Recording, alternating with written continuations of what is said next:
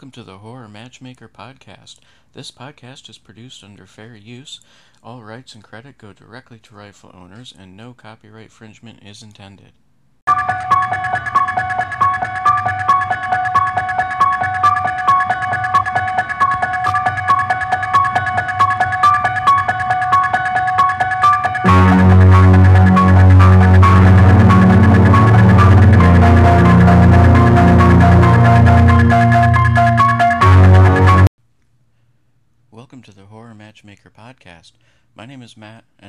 Host.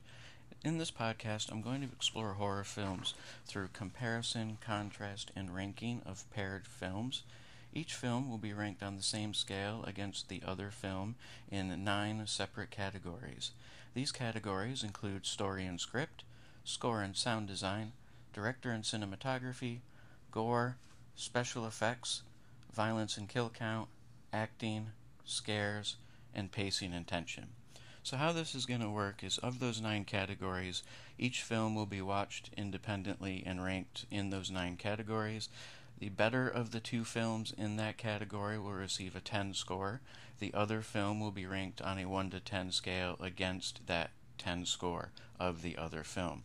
At the end of the match, the film that takes the most categories or rounds, if you want to look at it that way, will be the winner of the match. And the final score will also be revealed, so we very well could have a film that scores higher than the one it's up against and yet loses the match because it doesn't have as many 10 rankings in each of the nine categories. As we move along through the podcast, we'll also have other segments, including This Day in Horror History. We'll do some trailer reviews and previews, and of course, some horror news. And then down the road, actual horror matchmaking. The whole impetus for the podcast was how do you get somebody into horror who seems to have avoided it their whole life? Uh, what's been the holdup, and how can you, as a horror fan, uh, help get them in? So, we're going to get into that hopefully a couple episodes down the road. Uh, but for right now, we're going to jump right into episode one. We have such sights to show you. This recurring segment of the Horror Matchmaker podcast will be called Impending Doom, and here I will cover trailer previews and reviews. And yep, trailers will be matched too, so we'll do those two at a time. this week I've got two that I'm really excited about. The trailers dropped just within days of each other. So the first is Demonic, and this is Neil Blomkamp, uh, who we know from Elysium District uh, District 8. Uh, this has an August 20th release date uh, through IFC Midnight. So I'm really excited about this one. As we get into the trailer, a quick synopsis uh, mother daughter situation. Mother looks like she's in some sort of coma, mental health, or medical situation, and there's a simulation that allows the daughter to go in and try to figure out what's going on, and somehow figures out that there's demons involved. So, my first question getting through this trailer is Is this a possession film or a monster movie? And I'd prefer a creature feature myself. That's my personal preference. Um, but I think possession's been run out. Everything anymore is possession, and I'm kind of over it myself. So there's that. But I'm really excited to see Blomkamp go full horror. Um, really enjoyed his movies, particularly District 9.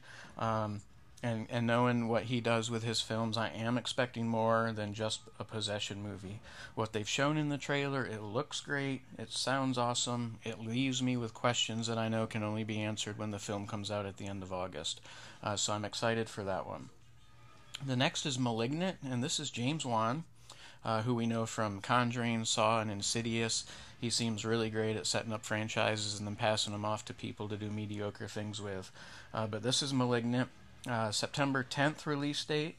And quick synopsis for this one a woman appears to be having premonitions, visions of murders as they are happening.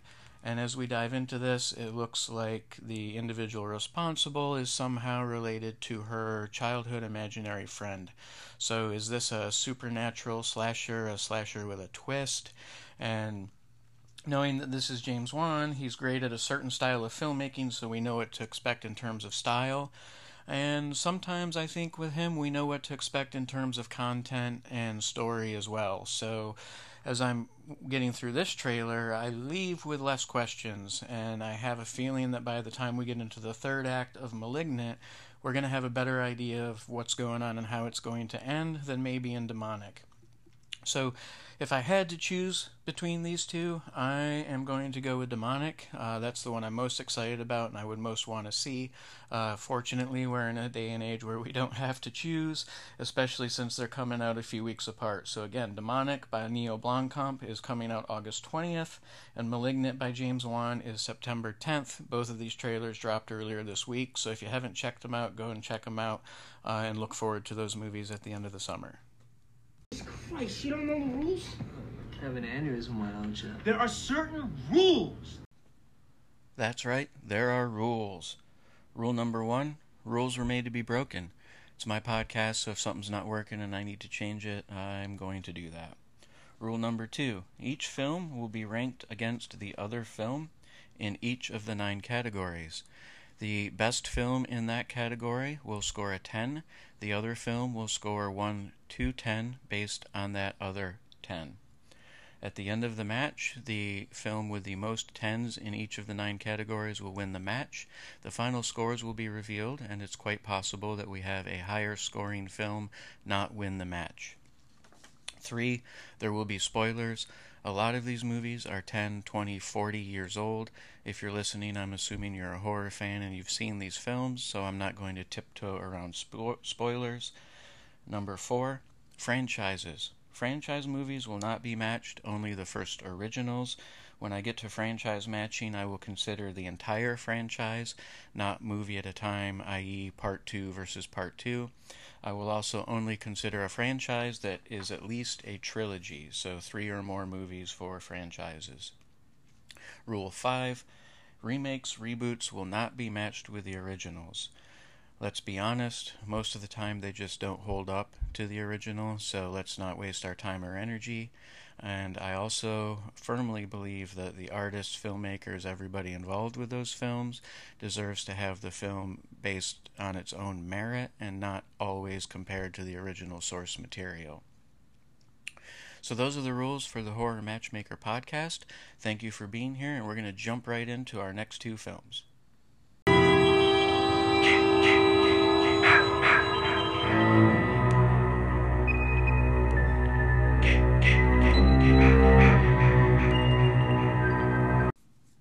Before we dive into episode one, which should be kind of obvious if you've paid attention to the musical cues to this point, I just want to do a quick introduction. I'm Matt, your host of the Horror Matchmaker podcast.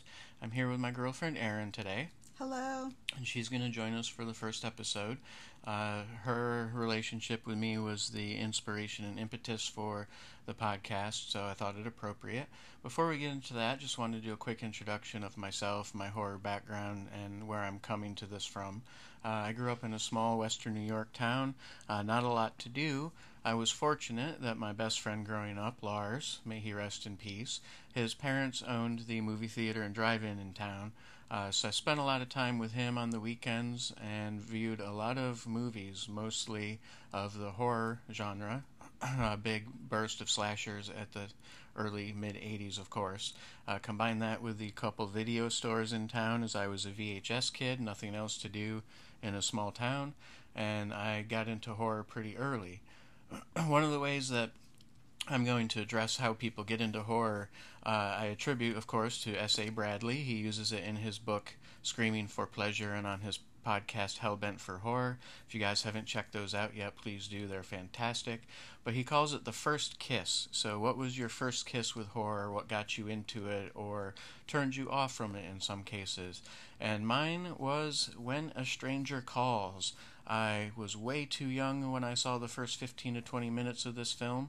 I remember seeing it on TV and promptly being sent to bed, uh, but it was enough to cause me sleepless nights. Uh, if a phone were to ring after 8 or 9 in the evening, of course, there were chills uh, abound, um, and I didn't see the rest of that movie until much later. Uh, but I still remember the first 15 or 20 minutes being my first kiss of horror. Uh, following that, it was probably Jaws because I saw that, then wouldn't swim in a lake for some time. Um, so that's how I got into horror. And I'm here to ask Erin. So, Erin, what was your first kiss with horror? Well, the first horror movie that I saw was Nightmare on Elm Street, and it was at a sleepover when I was 12 years old. And it was terrifying, and I wanted to go home, and I ended up leaving the party and going home because of the movie. Um, I wasn't allowed to watch horror movies when I was a kid. So at home, um, if something like that came on, we had to turn it off. And so, yeah, I had nightmares for years and didn't really watch any horror unless it was accidental until we started seeing each other. So, what kept you away from horror, turned you off from horror, other than the parental guidance? I mean, the fear, I guess. Yeah, the nightmares. I had nightmares from watching horror movies, and I still sometimes do. The imagery would get stuck in my head. Those are the things. And also, I, I think, like, the way I was raised, because it was almost like, oh, that's bad. You shouldn't put bad things in your mind. It's got a death curse! It's the boogeyman. As a matter of fact, it was. Alright, so what got you more interested in horror, what got you into it, for lack of a better phrase? What brought you back into the fold?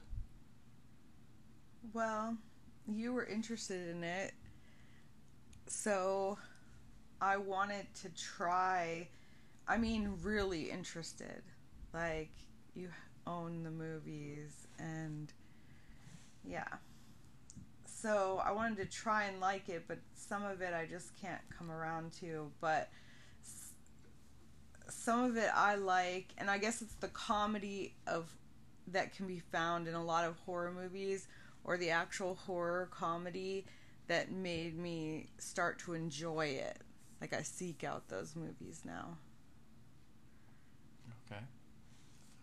So, our first episode is Halloween versus Friday the 13th. And with each episode, I'm going to do some movie intros. I'm not doing synopsis or anything like that. But why these two movies? Uh, what biases do I bring to them, if any? Uh, that um, explain some of my horror history with each of these movies. So, these two uh, for a first episode. Why? For me, it's really easy. It's an easy entry for a first episode.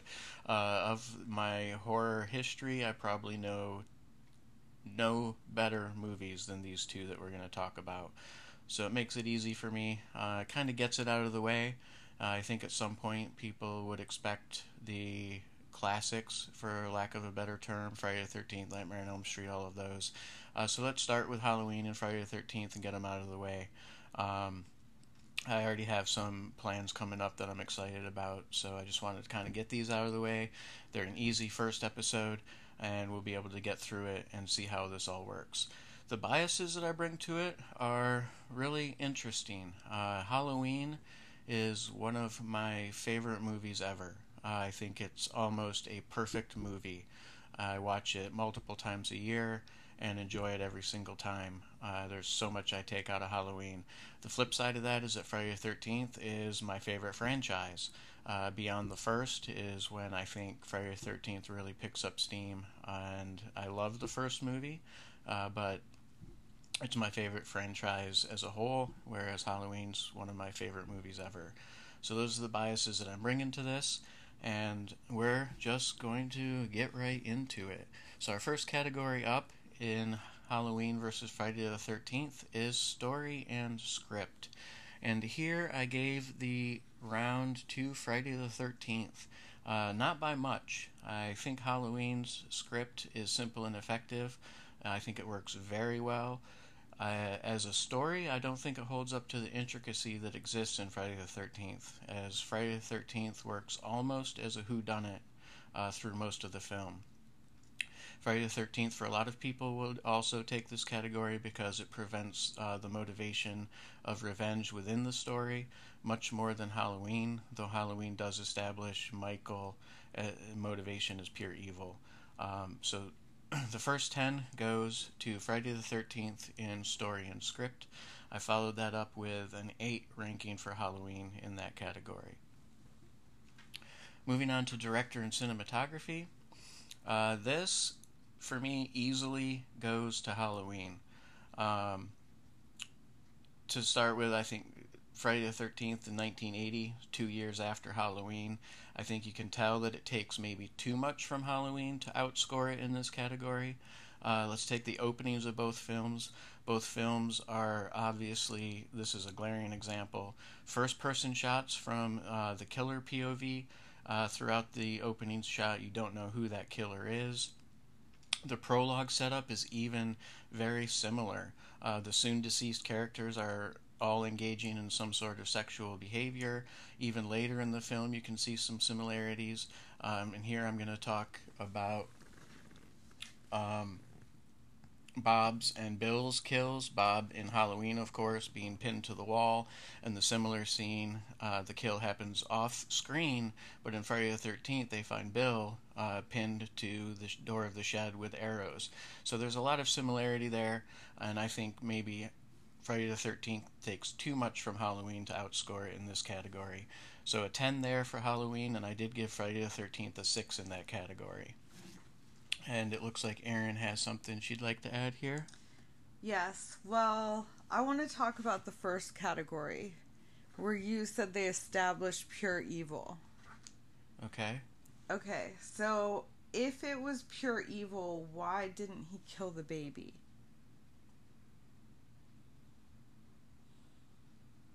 Uh, because there was no baby in Halloween. Doesn't he look in a crib no, and that's not? that's the 2018 Halloween. Oh, Yeah, okay. We're talking about okay. 1978, and, and and that's. I think we had that discussion when we watched that in 2018. that's a different thing entirely. Okay. So yes, um, but yeah, yeah. Thank you for that. All right. So again, director and cinematography is a 10 for Halloween and a 6 for Friday the 13th. So our next category to consider is score and sound design. And look, uh, I think Friday the 13th is good. I think it's really good. Um, when we're talking about score and sound design, I just don't think it can compete with Halloween. Um, obviously, both scores use iconic musical indicators and themes, uh, but Halloween, I think it lulls you a little bit more than slaps you or punches you like Friday the 13th. I think it's used more effectively, um, and I think just the score and soundtrack in general is is just far superior to what Friday the 13th has to offer. Uh, the score and design's more fluid and organic as a whole. It's got the same feeling and emotion throughout the film, and it really keeps the viewer engaged. Uh, throughout it, there's nothing musically to pull the viewer from the world that's being created.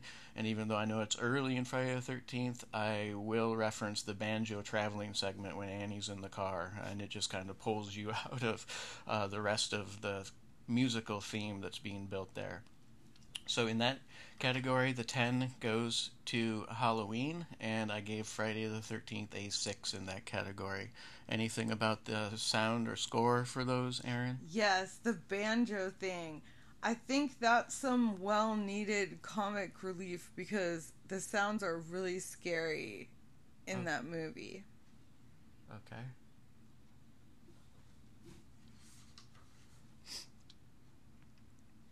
So the next category to consider is gore.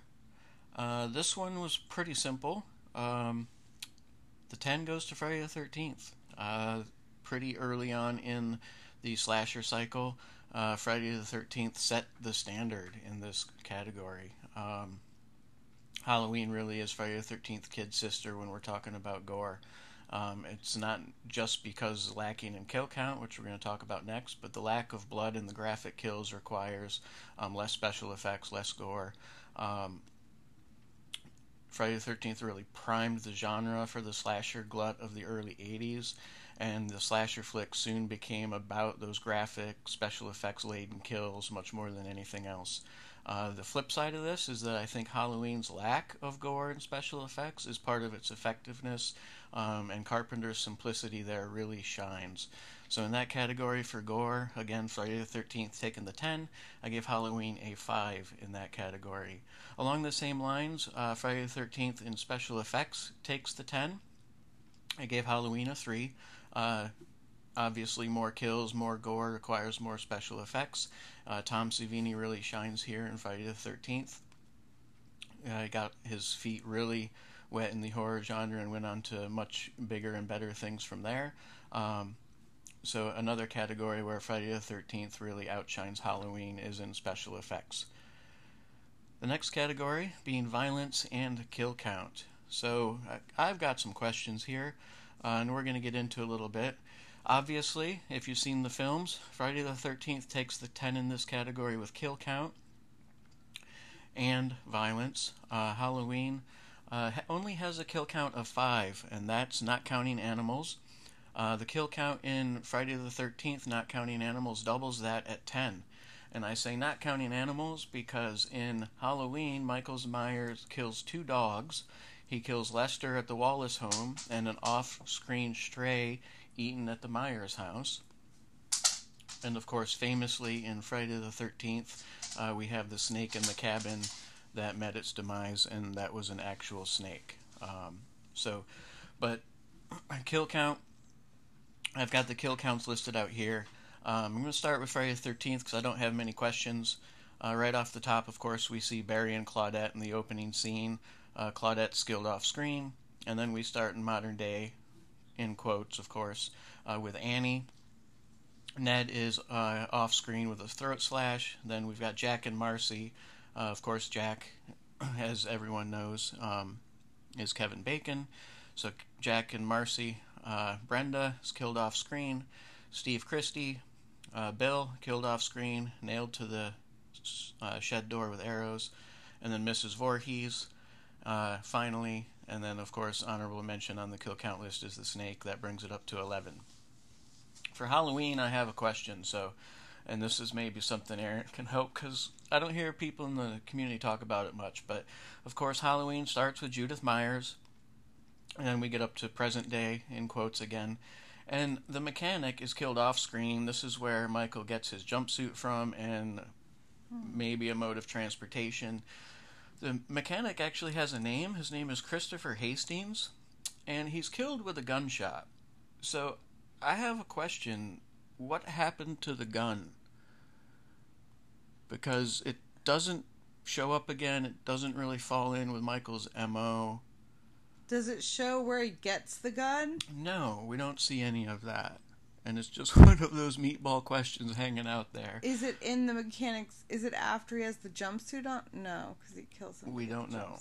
Okay. But I think we should talk about the alleged gunshot that killed the mechanic a little more. um, so Halloween, um, a paltry five kills. Um, and in that category, Halloween is a five to Friday the 13th's 10. And then we start to get into uh, what the movies offer as far as setup, and this begins with acting. So, look, the acting's not great in either of these films, but I think John Carpenter's characters and the performances draw me in more. I like both groups of these kids. Uh, I, I, have the buy in with both groups of kids, uh, but I think the Haddonfields teens, they seem more real and fleshed out. Uh, when we take into account the young kids, Lindsay and Tommy, uh, they're great. And then, of course, I think Jamie Lee Tom or Jamie Lee Curtis and Donald Pleasence really push Halloween to that ten. Uh, that's not to take anything from the ensemble that Friday the Thirteenth put together. Uh, they've got some good performances there. I just don't think they measure up to the acting that we find in Halloween. But I'm going to go back and again, acting's not great in either film, but um, it does draw me in more and give me more buy-in uh, with the Haddonfield group of teens and the characters that they flesh out there. Anything to add there about the acting or the characters, Erin? Um, the acting's pretty bad, but that's one of the things that helps the movie be a little bit funny to me for someone like me to watch. uh, yeah. Great, good. And and there's something to be said about a great campy B horror movie type where the acting's one of those things that can get you through it. Right. Um, so our next category is scares. This again um, goes to Halloween, earning the ten in this category. The creep factor here for me is really what pushes Halloween to the forefront. Um, I think it also has to do with the pacing and tension that's already been established throughout the film. Uh, Friday the 13th to me uses more bombastic jump scare approaches with a less tense build up. Um, Halloween, the cinematography here plays a role, and Dean Cundey, the um, director of photography on Halloween, really shows his skill and talent in a lot of cases and really helps build um, the scares through the pacing and the tension in this film. Uh, the lighting, everything that he does in this film, really, I catch something new every time. Um, Friday the 13th uses more setup and foreshadowing. I think that over reduces the overall impact of the scares when they do arrive. Um, Halloween depicts Michael as more of a shadowy interloper, often appearing in unexpected or unconventional spaces. And here I think about Annie uh, in the car. That's kind of unexpected, following the drawn out sequence in the Wallace home, where you see Michael on a couple occasions and you keep expecting that to be. Uh, the end of, of her in the, in that film, but instead they draw it out to the car uh, when she gets in to go pick up her boyfriend, and it really builds that tense moment and, and adds that scare for me. Um, so a 10 there for Halloween, and we're going to move right into pacing and tension. Um, I think Friday the 13th's pacing is quicker and more robust than Halloween, and it also relieves some potential tension.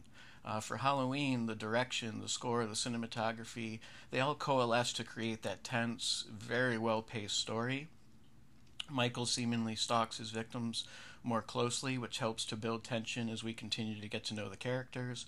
Uh, the way Michael's present throughout the film, he's a looming threat, unseen by most, um, and he increases the tension. We know that there's that boogeyman out there. Um, whereas Friday the 13th, it clearly works as a whodunit on that level. Uh, you don't see the killer, you don't know who it is until that final reveal uh, that it is Mrs. Voorhees.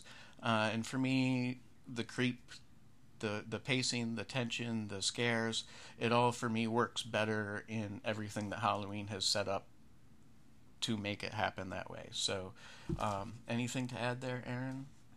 Um, the building of tension really is what makes horror movies unbearable to me. The anxiety of what is about to come. So that makes the Halloween movie scarier. Even though the other movie is gorier. Um, Friday the 13th is kind of more funny. It does give away more, so you're not as scared when it happens. Except at the end.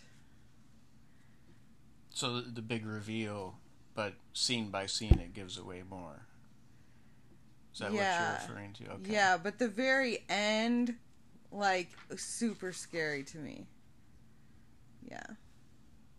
All right. Okay. So here we are, ready to call it a match. And with five categories taken, Halloween edges out Friday the 13th's four. The category scoring comes down to a draw at 71 points apiece. Story and script Friday the 13th 10, Halloween 8. Director and cinematography Halloween 10, Friday the 13th 6. Score and sound design Halloween 10, Friday the 13th 6. Gore Friday the 13th 10, Halloween 5. Special effects Friday the 13th took the 10, Halloween 3. Violence and kill count Friday the 13th took the 10, Halloween 5. Acting went to Halloween with Friday the 13th scoring 7. Scares to Halloween, Friday the 13th scoring 6. And pacing and tension to Halloween with Friday the 13th scoring 6. So, a nice draw for our first episode. And that's one down. Next up, and one I'm really looking forward to doing, is Event Horizon versus In the Mouth of Madness. I hope you come back, and thanks for sticking around for the Horror Matchmaker.